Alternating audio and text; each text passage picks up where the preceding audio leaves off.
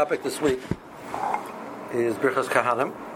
But since most of us are not Kohanim, well, and Yeshua walks in at the right moment, um, so we'll talk about um, more from the, for the most part, from the Yisrael's perspective. Usually Birchas Kohanim is spoken about from the Karyan's perspective, so we'll, we'll talk about it from the Yisrael's perspective. So there's clearly a mitzvah on the Karyan to give a, to give a brocha to Kla Yisrael, to one, one of the Tariq mitzvahs. It's an interesting mitzvah because it's presented in the language of a mitzvah kiyumis, not a mitzichiyus, which means the same way by tzitzis. If you, if you have a four corner baggage, you have to put in tzitzis. No four corner baggage, you're not mechayev in tzitzis. If you have a four corner baggage, you're right, you must put in tzitzis. So the Kahanim also, if there is a Lakhah, it's ma'akiv, that we must ask the Karyan to give a brocha. We say we do it by saying the word Karyanim. We don't say that the Karyan, we do not say that the Karyan is no mitzvah to give a brocha. So it's once it, that is said, though, if he doesn't give a brocha, he's over an aseh. So the Torah presents it in the language of the mitzvah kiyumis, um, and even the language of the Torah, it doesn't say give. A, there's nowhere in the language that says give a brocha. It says Kosavoraku. If you want to give a brocha, this is how you should say it. So uh, Rebbe, if there's one Kohen, don't we not say Kohenim? And then would that mean? So that's only Druban, like most, like many Rishonim, it's only Druban. One Kohen, it's only. Well, first because it says more, uh, is, is, is, the language is a language, uh, Kosavoraku, you plural. So generally, we assume it's only one. It's Druban in that situation.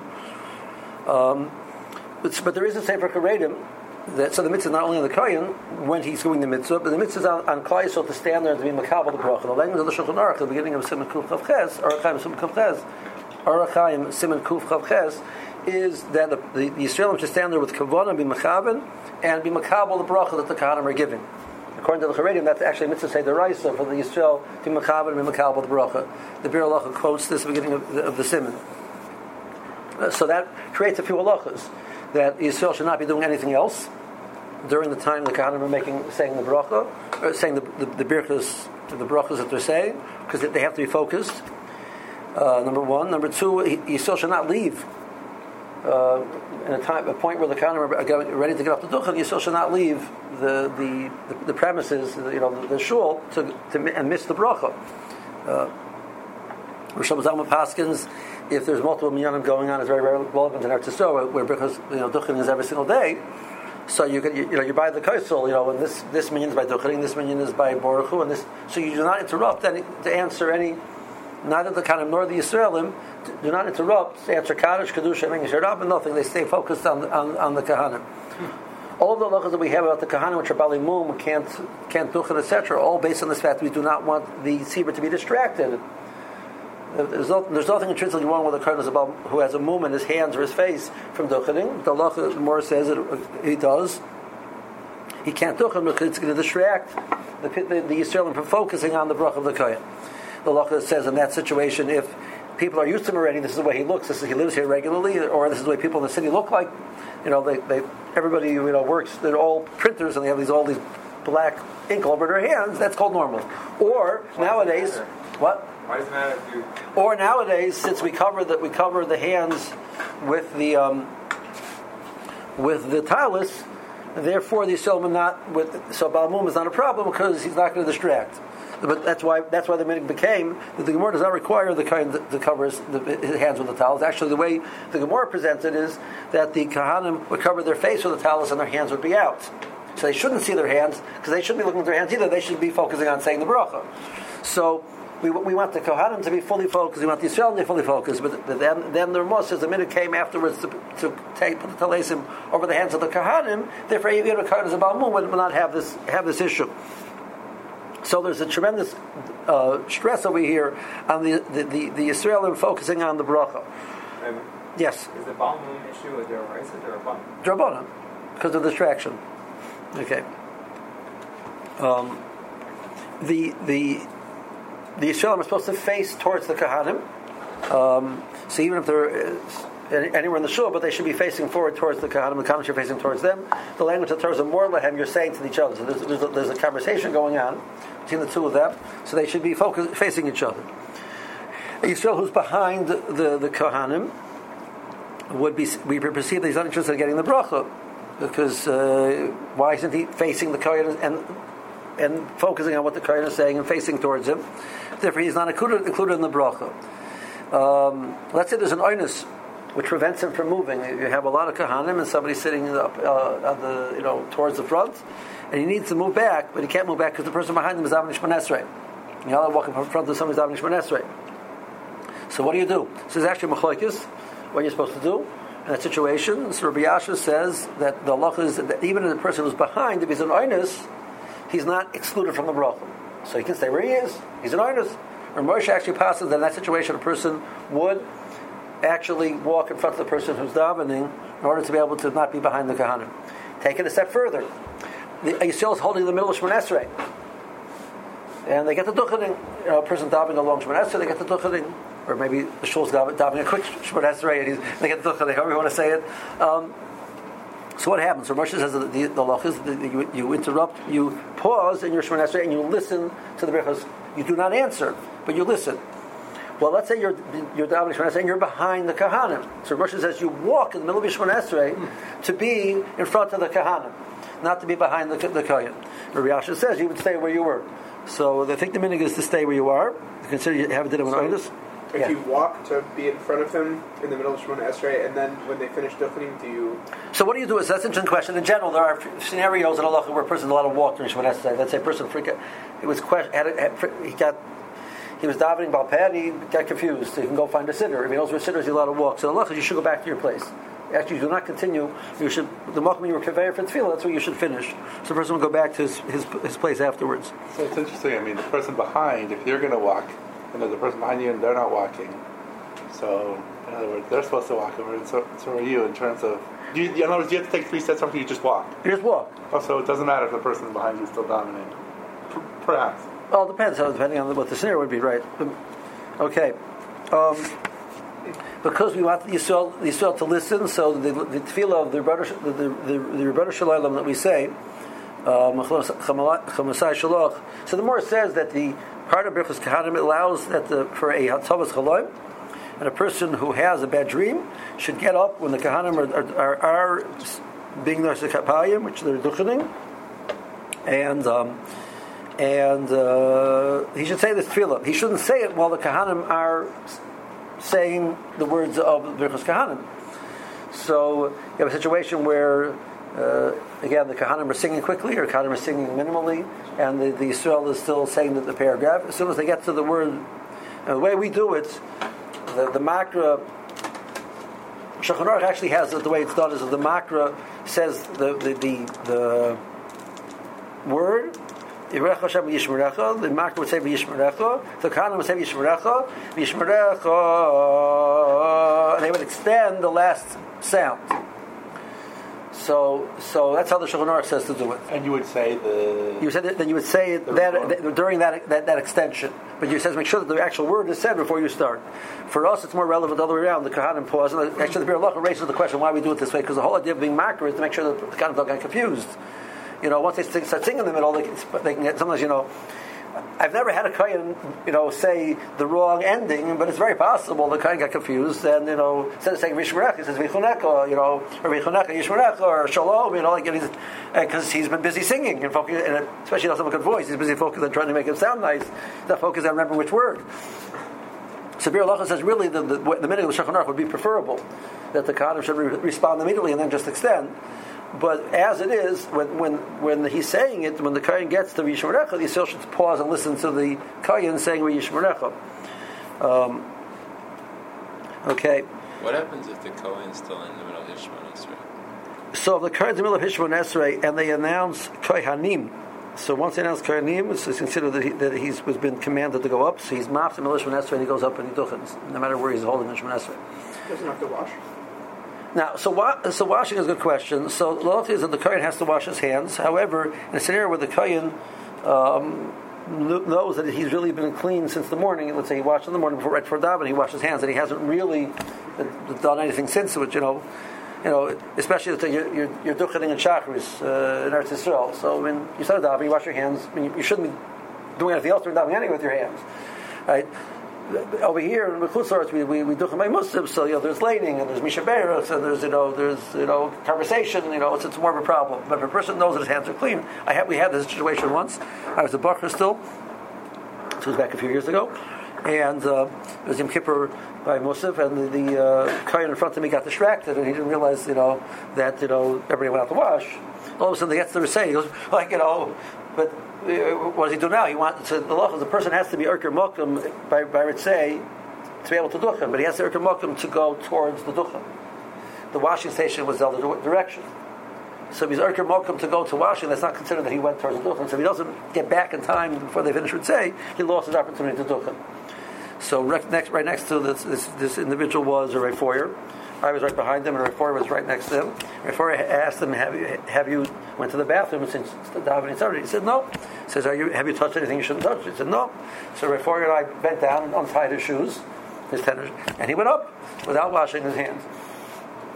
And we sent him up that way. Um, so I learned, I learned a new halacha at that point in time. I was, you know, and I so remember it stuck in my head. This is thirty-five years ago. Someone has to have started walking towards the Duchen by the end of Ritzei? But somewhere during the paragraph of Ritzei, before Amachadishkin is Solucion, he has to start walking towards the Duchen. Right? Um, and if not, he missed anything. That's it. The Chomer Masaka, he can't, he can't. So he's b'sheibal tas. He's not doing the mitzvah. So it's interesting. Then let's say that we have a situation where the Kayan is, Eretz Yisrael is relevant. Kayan's an oval. So in Eretz Yisrael, even a person who's an oval duchens, um, um, whereas in Chutz La'aretz we don't do that. In Eretz Yisrael, and he's davening for the Amid, so they daven the duchen every day. So what does he do? So by Ritzei, the halacha is that he takes, he actually takes a step forward. See, if he's the only Kayan, so he does, he does actually will, he will duchen from his place. With our other Kahanim, he has to join the Kahanim on the duchen or wherever they go. So during Ritzei, he will take a step forward. And then when they get to Toshim Kol Chododors, he walks up to join other Kahanim, and he duchens, and he goes back to his, his place, and he finishes off the rest of Shmoneh Esrei. Um, Halacha does not allow that unless the, unless the, the Baal Tefillah is confident he can get back to his Tefillah, which nowadays we assume that that's true because people, we daven from a sitter, and they used to daven Malpeh. So that can be quite distracting, keeping track of all the different things you have to say. But now, so we have it, then you have to Yerkim Balkim, I would say. Um, so, so, but the point I want to say is that, and the, so, the Kayan is when the when the the, the Yisrael should wait till the Kayan finishes saying the word to say Amen. Uh, the Kayan should not start the next word. The Makar should not start the next word, and the Kayan should not start the word until all of the main everybody in the Hebrew is finished saying Amen, because we want to make sure everybody hears all the words properly. Um, uh, answering Amen to to Duchening, even in Birchas Kohanim, a person was behind, was you know behind. He would answer Amen, even even in the, in the middle of a, middle of a parak, he would answer Amen. Um, Uh, the interesting shaila which comes up um, w- that uh, there's a little kol ram, so the Kayan has to say it loud enough. He's talking to the commu- to the tzibur. Kol ram in halacha, the way the Morris lashon kol ram, it means kol beinani. It's loud enough people can hear it. It doesn't mean it's, it doesn't have to scream. Um, even though many Kohanim do that, but you know, if you're large, it, it's also a, a large tzibur. You want everybody to hear. You should say it as loudly as possible. But mikra, then you have to say it loud enough that nine people can hear. Besides the Kohen. Um, if, if a person has a very weak voice and he can't project himself like that, he can't duchen. He has to be a lot of things talking to the tzibur and giving a bracha to the tzibur. So again, there's like this, he's he's giving the bracha, and Kla Yisrael, when Mechabah the bracha, they have to hear it. It's not enough. You know, if I walk down the street, theoretically, you know, famous, I walk down the street and I walk by somebody's house and I say, I say you should have, you should have a good day, even though he doesn't see me. I mean, I can give a person a bracha if he doesn't see me. Why not? That would be valid bracha, but Birchas Kohanim, the lachos, it has to be said to somebody. It has to be said to somebody, so he has to say it loud enough for that purpose. In Israel, who don't hear, are they? What, they're they're oinus. They are an oinus, you know, that they can't hear. So it's not worse than Am Shabbasad. It's worse than the people who are out in the fields didn't hear it either. The bracha goes once it's being said to a group of ten, then it goes on everybody. Would they say amen when they can hear other people nearby saying amen, even though they didn't hear? Yes, the they would. Yeah. Um. So in this thing of, of saying, uh, this, this is actually an interesting, there's a concept in Allah of trei korli lo mishtamoy, that it's hard to hear two sounds at the same time. Right? So so you have these two different sounds, and um, you have one Kayan's just starting Yivarecha, one Kayan's finishing Yivarecha, so it's, it's, it's going to be confusing. So trei korli lo mishtamoy is an issue. So uh, what it is, it is it is preferable that the Kohanim should synchronize, and they shouldn't. Well, you have all the Kohanim finish, you, you know, Yish Baruchah, and there's one Kohen still going Yish, you know, he's screaming real loud. He thinks he's a big tzaddik. Not that, but it's such a big tzidkus to do that. It should really should they should portray kolam mishtamor. There is a Gemara which says that ani dechavivi, since it's chaviv, you're able to hear it. You're nurse and lay, but you're able to hear it. So now it's an interesting question to apply that lemaisa. Um, so.